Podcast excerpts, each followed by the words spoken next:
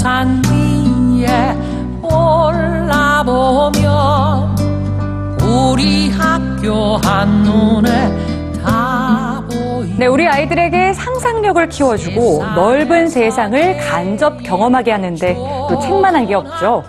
때문에 도서관은 가장 좋은 놀이터다, 이런 말도 있습니다. 하지만 책을 꿈꾸는 것조차 사치라고 느껴질 만큼 열악한 환경의 아이들, 세상과 어떻게 만날 수 있을까요? 배움에 대한 열망을 막을 수 있는 건 없다는 것, 오늘의 뉴스지 보시면 공감하실 수 있을 겁니다. 자, 세상의 특별한 도서관들 지금 만나보시죠. 여기 하얀 상자가 있습니다. 이 상자는 늘 조금 특별한 여행을 하는데요. 낙타 등을 타고 이곳저곳을 누비는 거죠. 하얀 상자와 낙타의 만남. 정체는 바로 케냐의 도서관입니다. 일 인당 지디피 세계 백사십육 위. 여러 사람들이 굶주림으로 고생하는 케냐에선 책을 읽는 건 엄두도 내지 못할 일인데요.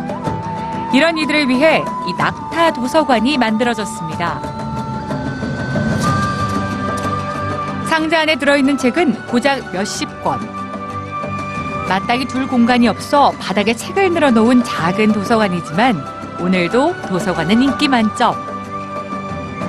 이때가 아니면 책을 접할 수 없는 이들에겐 낙타 도서관은 하나뿐인 외부와의 연결 통로인 셈인데요. 아이들은 이 작은 도서관에서 상상력을 키우고 세상을 배웁니다. 이처럼 책을 보기 힘든 아이들을 위해 세계 곳곳에서 다양한 방식으로 작은 도서관들이 운영되고 있는데요.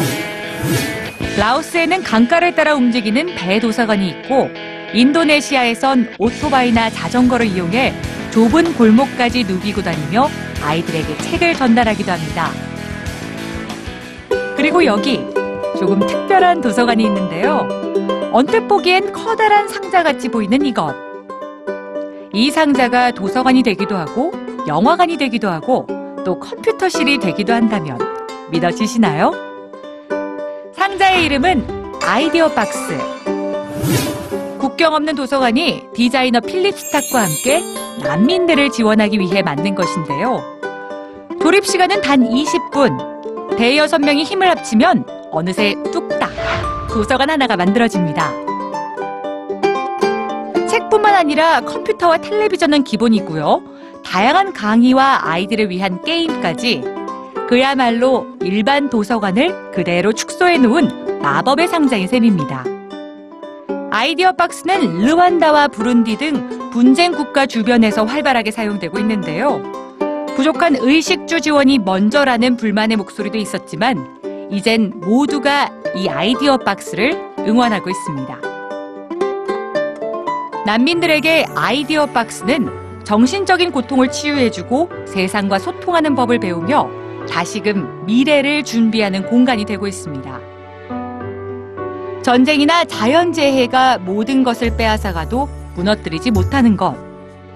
바로 미래에 대한 꿈이겠죠. 그 꿈을 위해 이 조금 특별한 도서관들은 오늘도 힘차게 달립니다.